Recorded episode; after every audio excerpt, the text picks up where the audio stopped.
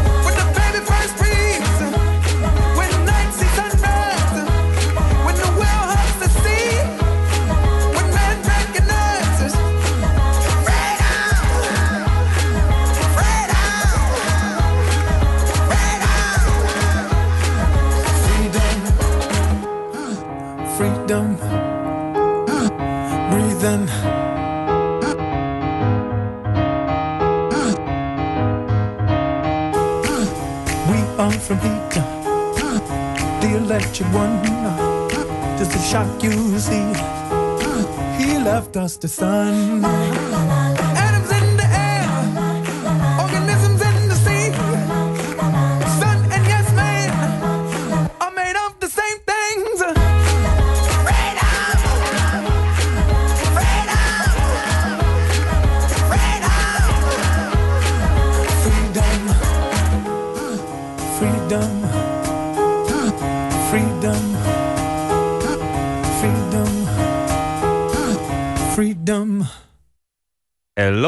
This is Rafa speaking. SRM on air, RTV Maastricht 107.5. Um, we are talking about freedom. The song that you just listened to was Pharrell Williams, and the song was called Make a Guess, Freedom, um, which we will be talking extensively about today. And with me in the studio, we have Sashit What's up?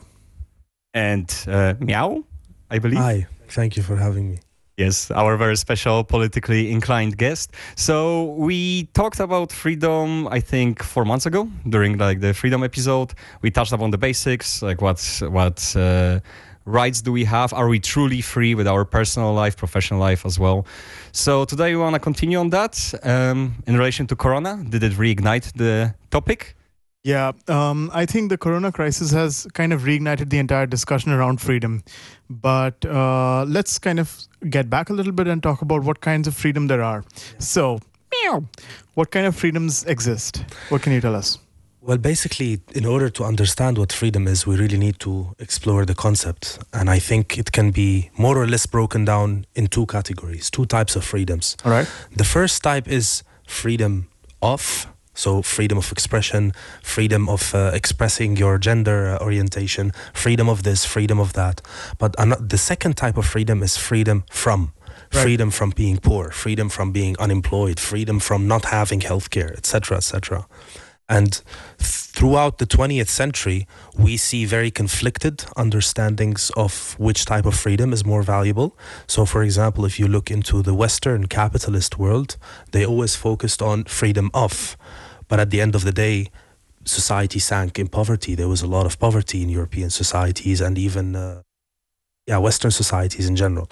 While, for example, the, the, the more socialist countries focused on freedom uh, from poverty, lack of healthcare. They provided, let's say, public uh, public-led economies and stuff like that. Yes, And uh, these, I think, pretty much are two ways of understanding freedom. Indeed. kind of intertwined as well. They are kind of intertwined, but I think uh, one form takes precedence in these declarations of human rights, which have become kind of the cornerstone of the 20th century.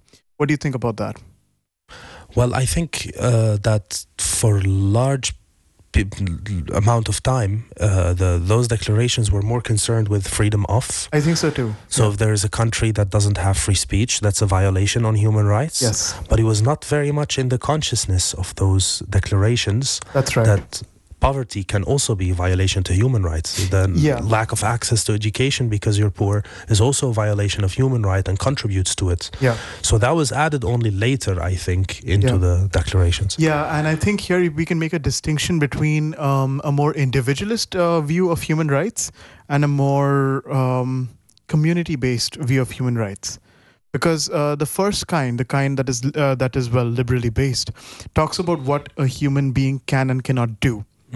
And the other is a situation in uh, the other mostly is concerned with the situation in which this human being finds themselves Yeah. And it's really one without the other is very incomplete. And that is the whole thing. It's not completely embracing the communitarian and negating the individual, yeah but it's also not the other way. yeah and i think in uh, in practice we de- we generally tend to find that states have a compromise between the two some of one and some of the other i don't think there exists any state well there might exist a few states that have um, rights of one kind without the other kind. But in most in most places which we would call you know well more or less balanced politically with a um, let's say democratic system or a, or a communist system that is not well tyrannical um, there is a balance there is a compromise with some some individual freedoms and some freedoms from and in this case some freedoms from are curtailed and some freedoms of are also curtailed Yeah. to arrive at stability uh, Mhm. social stability Yeah, like kind of a, a cost benefit type of thing. They're always portrayed as contradictory. You have to give away some liberty to obtain equality, Yeah. or you have to give away equality to have liberty. But as one anarchist once said, freedom without equality is the jungle. Equality without freedom is prison, and we want neither the jungle nor the prison. yeah that's that's a beautiful quote uh, meow um, i'd like to ask rafa what he thinks so far of the discussion rafa Well, what I think is that I'm a political potato. That's why I always let you guys talk. It's fantastic. Though I did have some insight, like when we talked about the jungle and prison reference, right? Um, we touched upon that lightly in our original freedom episode because you asked me also asked me a question keep embarrassing me on the radio uh, but the question was uh, so the question was about like whether we are truly free, and like yeah, the conclusion more or less is that there's always a trade-off, right? Like you cannot have one or another, uh, one without another. So yeah, that's my input. I would ask for a freedom from for further embarrassment, and the song is by the Golden Gospel Singers, and it's "Oh Freedom." Oh, freedom. Oh, freedom. Oh, freedom over me. And before I be a slave, I'll be buried in my grave and go home to my Lord and be free. Oh,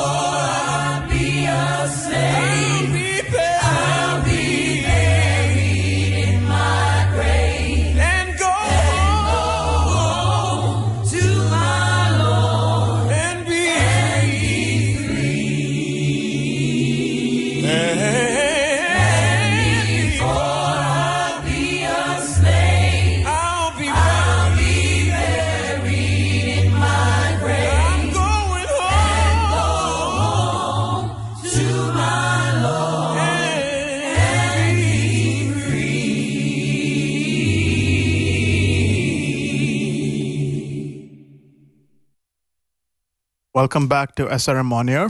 Uh, and the track you just heard was Oh, Freedom by the Golden Gospel Singers. Was it actually a slave song? I believe it was. Yeah, it's really nice. It's very empowering, actually. Indeed, yeah. Yeah. There is something about music and, you know, its transmission of, uh, what did you call it? You had uh, said something about how music transmits a lived experience. Yeah, yeah, it tries to transmit a living experience that people have gone through.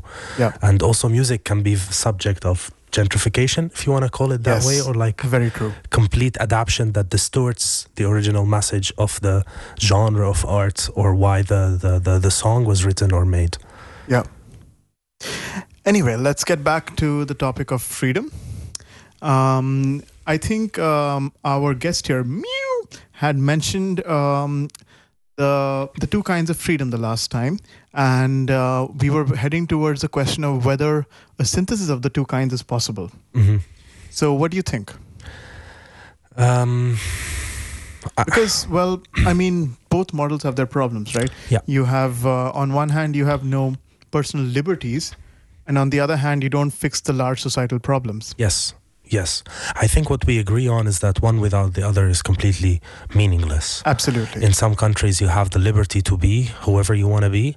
But for example, uh, you have to uh, go to the military in order to afford education. Exactly. People are coerced into this type of situation because of their lack of finances.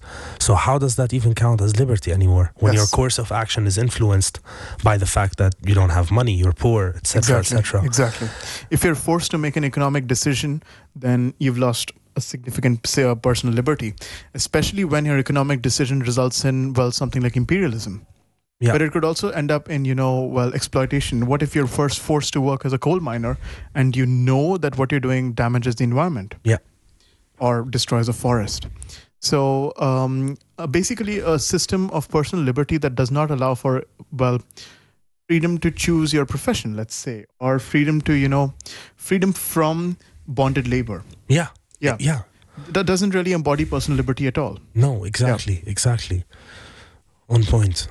And uh, I think at some point also we have tried to address this synthesis somehow, but I think it's also left a lot up to the people themselves to decide. Up to those who implement it. Exactly. That never goes well. Yeah. History is a record of that. Yeah, exactly, exactly. And uh, I'd like to ask you about the uh, current corona crisis. Um, I have many thoughts about this, but I'd first like to ask you, as our esteemed guest, what do you think the corona crisis has brought to the fore regarding this discussion about personal freedom? It has brought many interesting things to start with. I think I think so too. Yeah, yeah. you know there has been a lot of discussion on this the state and the role of the state in society the Exactly state starts at, yeah. intervening more you can really visibly see how powerful the state is on normal circumstances this is a little bit more hidden i think It's hidden in plain sight. Nobody cares to see. yes but when the state says nobody on the streets and in two days no one is on the streets then it really hits you then you really see that actually the state is the most powerful actor in our society today Absolutely. and then you ask yourself the question can we actually do without the state? Because the state does miracles when it comes to combating uh, uh, uh, the coronavirus. The crisis management. Yeah. The crisis management, exactly. Maybe we, we don't think that it's very good, but do we know of any other qualified actor who can be doing this job? Can you can you imagine any grassroots entity creating this kind of you know lockdown situation? I don't think it's possible. Not really. Arranging ventilators in a global market. Yeah. Masks. Yeah, exactly. So that's kind of an argument in favor of the states because if it would not for the states, things would have gone really bad. Exactly. It's uh, it it shows the let's say the advantages of an authoritarian system. Yeah, yeah, exactly. Rafa, do you have any thoughts on this matter? Yeah, just one. Um, because you're saying that the, I agree that there's no other actor that could potentially pull off. You said grassroots organization, but like, what kind of the the thought that popped up in my head is that don't you think that the actual actor or like the the reason the actor has the power is actually the money, the resources, because the grassroots organization could also provide ventilators. They just like buy it from another country, right? So my point, guys. It's not just money; it's also force. Uh, the state has a mon- monopoly on violent force, and that's that's basically the implementation mechanism. I mean, yes, the state has money. The state has money through the taxation system, but um, private com- co- co- companies also have money. But the power to enforce its rules, uh, we we have given up to the state. Executive power. And in Exactly. that way, also, you can see it as a form of deprivation. Mhm. We don't need to end up in a scenario where the, the, the, the government is not cooperating well with the local communities or the federal governments. And that's why they're doing a horrible job in managing the crisis because everything was just heavily reliant on the state and the government. The people never learned another alternative. So Yeah. doing it differently. And that's really a paradox. Indeed. Because on the one hand, you want to live in a society that doesn't need food banks, but in a society that does, and there are no food banks, that's also bad. Yeah. Yeah. What we're seeing right now is this paradox of self-reliance in an authoritarian system. Aye. I mean, the the more the, the stronger authority, the authority that you accept, uh, the weaker self-reliance gets, the the the weaker, smaller communities get. Yeah. And um, I think we would all agree that um, in a time like this, the community could play a huge role. In cooperation with a larger authority, we, you don't need to have one or the other. But um, and in fact, I think where we have strong communities, we do have them play a, play a huge role. Rafa, you want to add something to this? Well, shortly before we jump to the song, in regards to the community being more involved, like yes, the, the the topic actually came during our previous live stream. Well, one of the previous live streams by Luna, we were talking about schooling systems, and somehow we went through, through the poverty as well. And what we thought is that, for example, we would have universal basic income provided, right? For many people, it means that like argument against it is that people get lazy you know, and and whatnot. But truth being said is that people would actually get choice to. Uh, well, to choose which jobs they go for, and there will be still jobs that are necessary, like people who take out the trash and whatever, you know. Um, so then the role of community would actually become more, you know, more important in that sense, you know. Um, we're gonna follow up on this during the next block. Um, guys, do you, do you know what's the title of the next song? Um, freedom.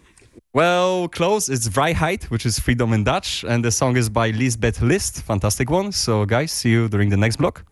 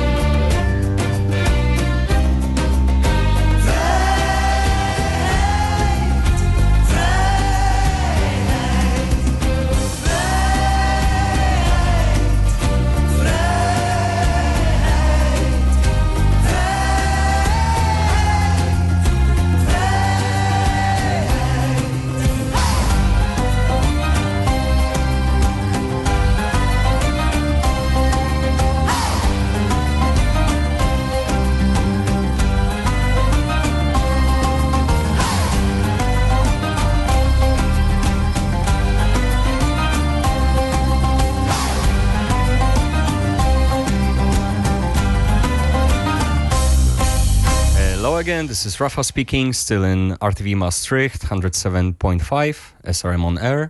Um, the song you just listened to was Vrijheid, so freedom in Dutch by Liesbeth List. And we would like to move from the previous discussion more towards the capitalism. And I think Meow had something to say about it. Yeah, just as a follow up from our last conversation on the role of the state during the corona crisis, one of the things that this corona COVID 19 outbreak shows is that there's some sort of lack of willingness on the parts of states to partake in uh, other social issues, for example, climate change, because it was questioned sometimes whether we have the capacity to kick something off But in fact, it seems that we do have the capacity and we are very powerful to enforce stuff because it's very decisive for everybody, because everybody feels it.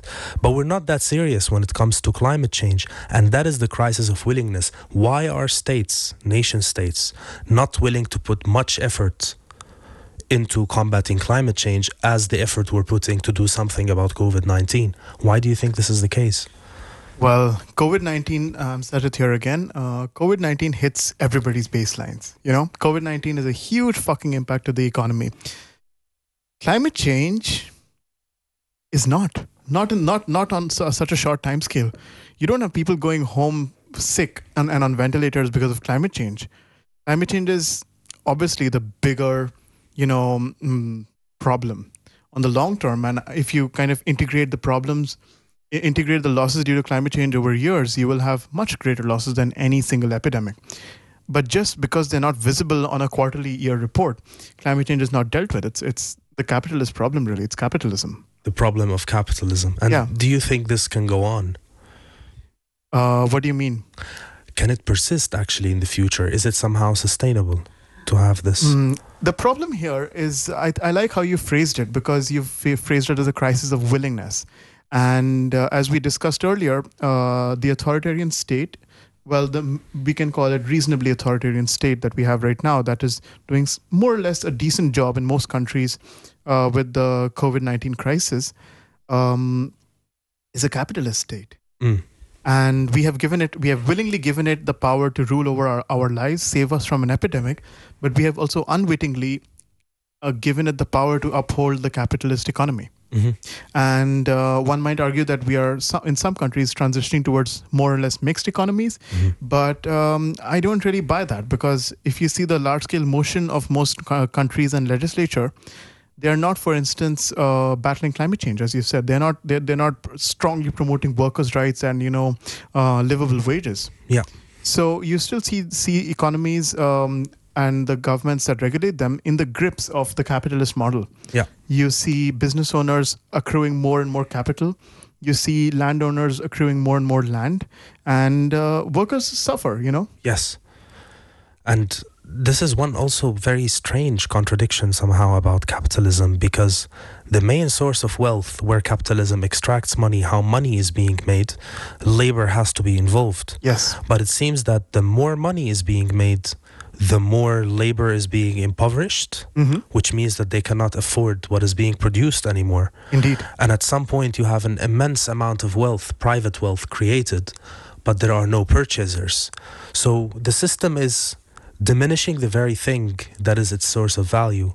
Well, it's not. It's not as simple as the fact that there are no purchases, and uh, this is this is the problem of the middle class, right?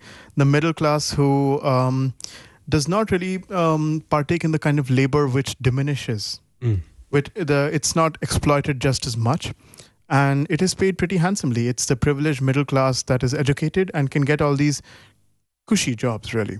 You know, comfortable jobs. They are the big spenders. They and the and the bourgeoisie. The bourgeoisie themselves are also big spenders. Um, so what happens is the labor class in most um, modern Western societies is kind of invisible, because as soon as you think of the people who are not the the the property owners, not the bourgeoisie, you think of the middle class because they are the ones populating our cities. Yeah. The labor class is either invisible, or the labor is exported to another place. Mhm. You have entire countries relying upon labor from well, non-Western places. So it's um, you could say that this crisis has become much more difficult to detect given the current global um, what would you call it the the structures. given the current state of global neo- neoliberalism. Would you like to say about this uh, something about this, Rafa? Yeah, I always get like the the tiny itty last bits of the talk. I'm, I'm also enamored by like what you guys have to say. Um, don't get me wrong, I'm not complaining here, just stating a fact. Um, what I wanted to refer is that uh, when you ask about the sustainability of the system and like how uh, how the working class is invisible, well, yeah, that's that's the main issue because what Corona actually um, showed in the first place, like it's not that um, those rules and regarding climate change, for example, it's not that they couldn't have been approved or like applied. Uh, or, or like countries were saying that like there's no money for it. What Corona has shown that there's actually massive amounts of money like out there, you know. So like that's why um, we are asking these questions now more than ever, because if anything, like just like the actual power and the actual amounts have been exposed. So like you can have a lockdown, you can provide like basic income, you can provide all these things. So again, the willingness, huh? Um, yeah, I would have had like probably like half a points like now that I got in onto my OCD mode. But like let's stop it in its tracks. Um, the next song is gonna be Paddy and the Rats, and the song's name, Sashit. I'm not gonna guess. Well, take a wild guess. Could it be Freedom? Never heard a song like that before. Well, I've never heard of Freedom, huh? But let's listen what Paddy and the Rats have to say. Thank you.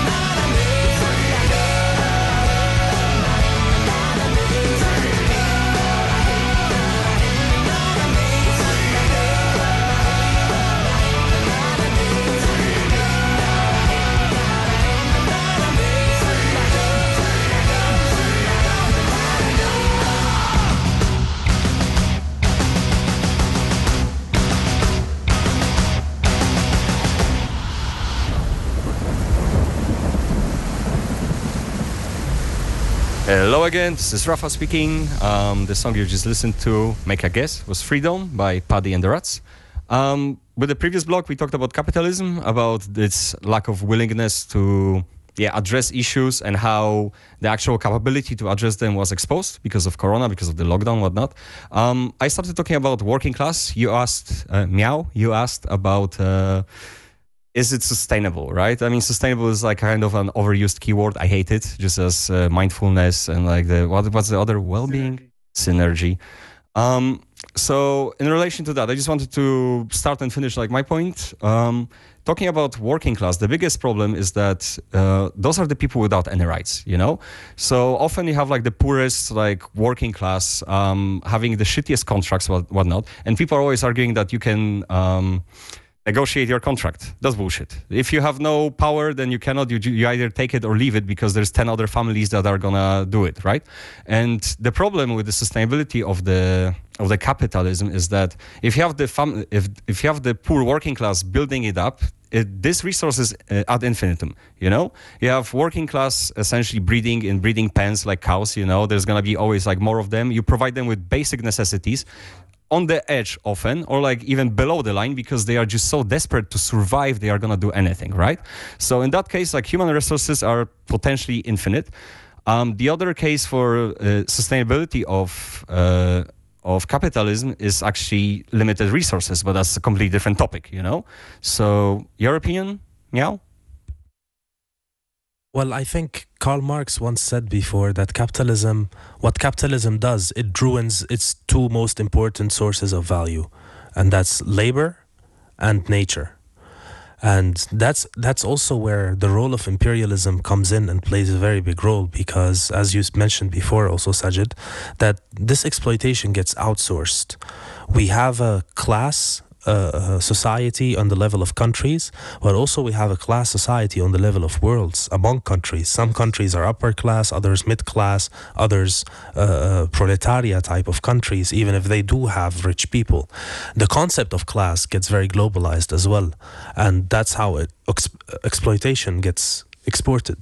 Internationalized. Yeah. Yeah. Yeah. And here I'm beginning to see uh, the debate, the Yeah. common debate about the end of capitalism, so to speak, where one side believes that uh, capitalism will burn itself out, I believe, and the other side calls for violent revolution. So, meow, which side would you stand for today? Today I'm taking the form of the more historical perspective. Okay. Which really goes into the direction of capitalism digs its own grave. Okay. Capitalism is going to kill itself inevitably. That's the most likely scenario, I think. And what is the what is the strongest argument for that position? Well, I think I would say that capitalism is one of the most, if it's the most efficient and advanced system humanity has ever known. It can mobilize access to resources that is absolutely immense. Yes. the political structures that we have, I think, still fall behind in terms of power to be able to bring capitalism under control. It has just become so globalized, deeply entrenched everywhere, that it's hard to conceptualize how social movements can still destroy it. Especially that nowadays social movements are ever more fragmented. If we're talking about globalized capitalism, then we need to talk about globalized understanding of politics. And as we are all knowing that in Yes. a lot of Western countries, there is no understanding of the struggle that goes on elsewhere in working class countries such as Middle Eastern countries, some countries in Southeast Asia or Africa, Latin America. Those are places where real struggle can develop against capitalism because these are the working class, third world, impoverished part of the world. But you cannot build that global consciousness. This idea of workers of all countries unite is a little bit too naive, perhaps. I think it is it is optimistic. I would give you that, but I think today I'd like to argue from that perspective, and um, the reason I am thinking this way is because of what uh, Rafa said earlier, which is that the supply of labor is, is essentially infinite. I mean, uh, look at the last century and the rise in global population, and uh, I think we all have noted this trend of. Um, the poorer places in the world are reproducing at a faster rate. Development brings about a slow a slowdown in the growth rate. So what you eventually have is an ever expanding pool of potential labor class employees. So in, in, in with that in mind, what you have is essentially an endless labor pool for ca- for capitalists to exploit, and and unless unless you have the laborers uh, laborers self organize, they will always always be repressed. Yes, um, I think uh, in terms of labor being organized, this is certainly important because you also want to make sure that you defend what you got, at Yep. least. But the conception of labor organizing to destroy capitalism, that's a very different conception because even things that traditionally have been considered a victory to the labor, for example, an, in- an increase in salaries or social securities, can also be seen as a form of the ruling class pacifying the rest of society with a little bit of reforms so that they wouldn't rebel even more. So there's always new ways to the system to actually jump to a new chapter Yeah. also through crises, economic crises, which Yeah. kind of develop the system constantly in a way that makes fighting against it just absolutely impossible. It can adopt anything in any revolution. So it really has to. It's just heading towards the cliff and it's going to fall off the cliff. Nobody will push it off the cliff, I think. Well, I'm not as optimistic as you. Meow. But um, well, let's talk about it a little more after the break. Uh, Rafa, can you tell us what what song the next one is? Please don't say it's Freedom. No freedom. Um, no, it is freedom actually. It's by Rebel Diaz. It's Libertad, which is freedom in Spanish, I believe. Listen to it.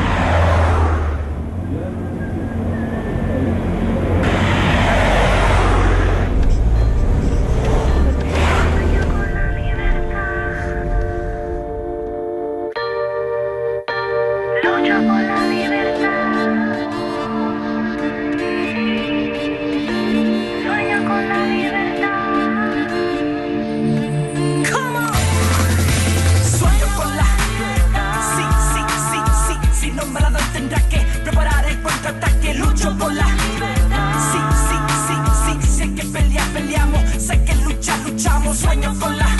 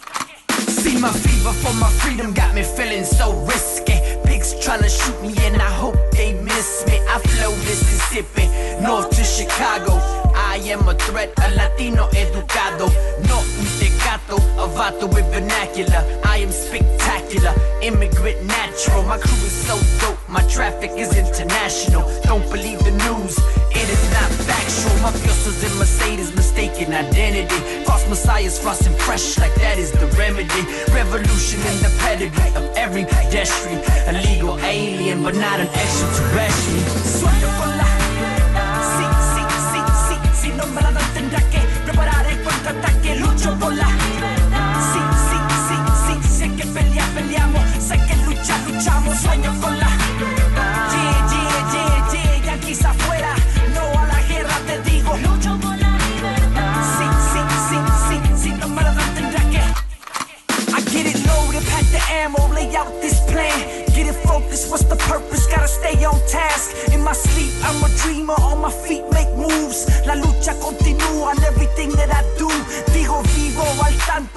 asaltos por Paco. Me indigno y escribo, te grito, no canto. Cómodo, no, no, no, I can't conform. Co-opted and boxed in, break out of that norm. Gonzalo, uno, puño arriba. Día a día, no es solo consigna. I see all my people, we locked in the cage. Get free in the spirit when we working for change. Nah, if you a freedom fighter, real rider, organizer, young Lord Panther type three times. If you a freedom fighter, real rider,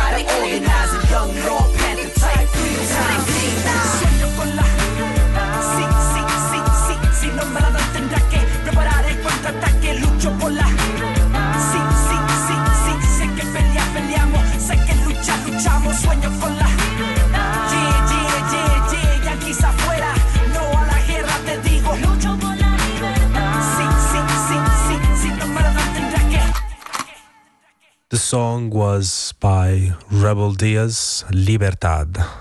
Thank you, meow, and welcome our listeners to our last segment here. I'm Satit speaking on SRM live on air. Um, following on from our previous discussion, meow, I would like to make a strong final point in support of my view, as always. Um, the corona crisis has brought up a significant discussion again about the universal basic income. And in many ways, I view the universal basic income as the strongest move towards ethical uh, economy and an ethical label uh, ethical use of labor within a capitalist system. As long as we have given up our power of choice to the authoritarian system authoritarian uh, government and we have to live with capitalism i think a universal basic income which would equal a living wage in my in my uh, argument a universal basic income of that kind would go very far in mitigating the problems what do you think about that Um, I think, I mean, it's it sounds very like a decent idea, to be honest, and a very serious proposal that is actually even realizable. It's not too Yes. far fetched. But where would the money come from for the universal basic income? Is the government supposed to provide that money, or is it forced upon the private sector to comply to? Or Well, I think um, the way it would work is that uh, anybody without a job would be paid the universal basic income, and anybody w- with a job should be paid at least the universal basic income. So you would look at a model of um, shared responsibility. But of course, you know, there are several models proposed in several countries in the world, and they all differ very significantly upon these matters, with many countries proposing a less than living wage, and then, you know, that is paid out to everybody yeah, but I'm in support of one where a living wage is guaranteed whether or not you're in a job. yeah, Yeah. But I do also think that a universal basic income would reduce the incentive to have private corporations and you would increasingly see nationalization. yes, yes. So nationalization will uh, grow more and more as a tendency. Yes. And so you would see the Over the years. responsibility of um, the uh, universal basic income falling financially upon the shoulders of the government. Can I ask a question? Of course. After World War II, the, the, the, the structure of the European economy was also in line with the welfare states, Yes. right? Keynesian ideas, or basic income, welfare states. And it still led to neoliberalism in Yes. the 70s, 80s. So, how did that happen? Oh boy, oh boy, that is such an interesting question. I cannot personally speak for the 70s and the 80s because what clouds my memory, my personal memory, is 2008. 2008 was the kind of powerful financial kick in the backside that cannot be thought about independently. But we also had similar uh, economic depressions in the 70s and the 80s, most prominently with the oil crisis. Yeah. Yeah. So what you generally see bet- between the 80s and now is that uh, adverse economic conditions push uh, markets to the right, push governments to the right. Yeah. And uh, what does that mean? That means that when you uh, nationalize uh, the labor debt, that uh, a government that is struggling struggles to provide. Yeah. Yeah. Yeah. So nationalization did not wasn't really on the agenda from the welfare states and that's why it also gave enhanced freedoms to the private sector during the neoliberal age. Yeah, and yeah, and um, particularly to the international private sector. So what you had was an international cash flow, which slowly mitigated, you know, a global crisis. Yeah. In both cases, actually, in uh, during both these crises, and of course, that is the strength of globalization.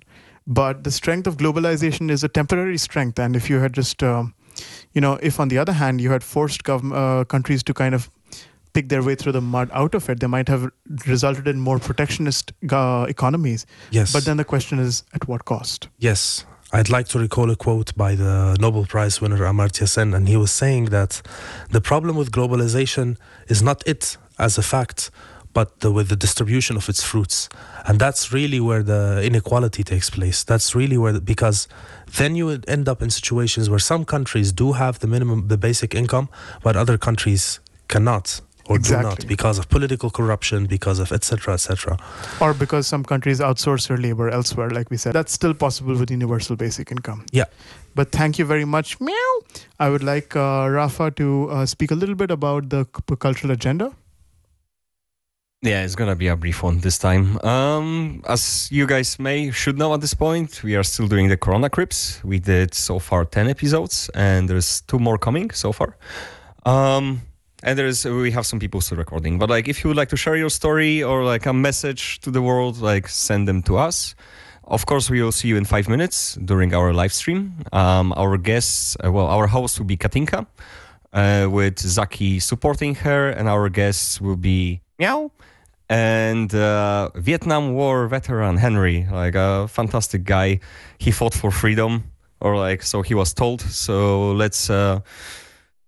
Let's see what he has to say about it. As for the rest, other cultural agendas, um, I think that will be it. Um, thank you, Code 043. Thank you, RTV Maastricht. I'm trying not to laugh here. Um, the song that's coming um, is Make a Guess. It's Freedom, Rage Against the Machine. Thank you, guys. Thank you, Meow. Thank you, Sashit. We'll see you guys next week.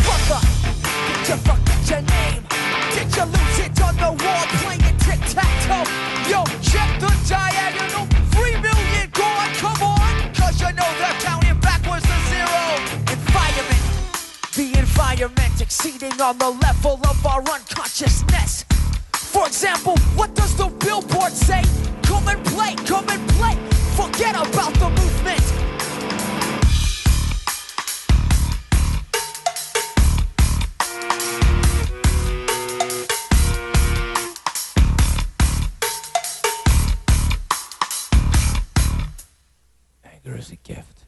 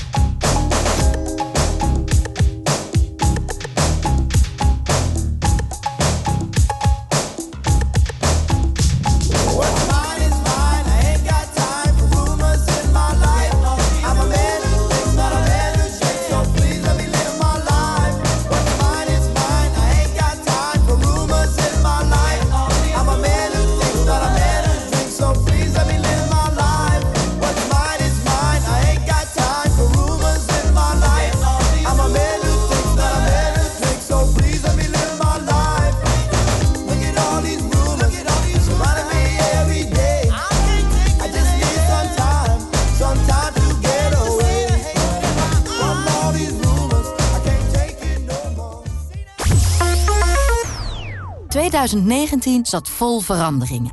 Zo ben ik voor mezelf begonnen. En begon ik mijn eigen boekhouding te doen. Ik breidde mijn bedrijf uit naar het buitenland. Ik breidde uit met een nieuw bestelbusje.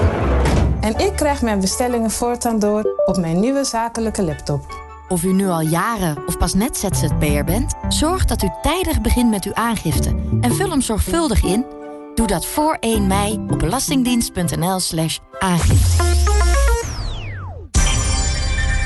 U luistert naar RTV Maastricht. 87.5 op de kabel, 107.5 in de ether. Dit is Ewald van Liemt met het radionieuws. Volgens premier Rutte wordt het weer drukker op straat en in het openbaar vervoer... waardoor het besmettingsrisico kan oplopen en de druk op de zorg straks weer toeneemt.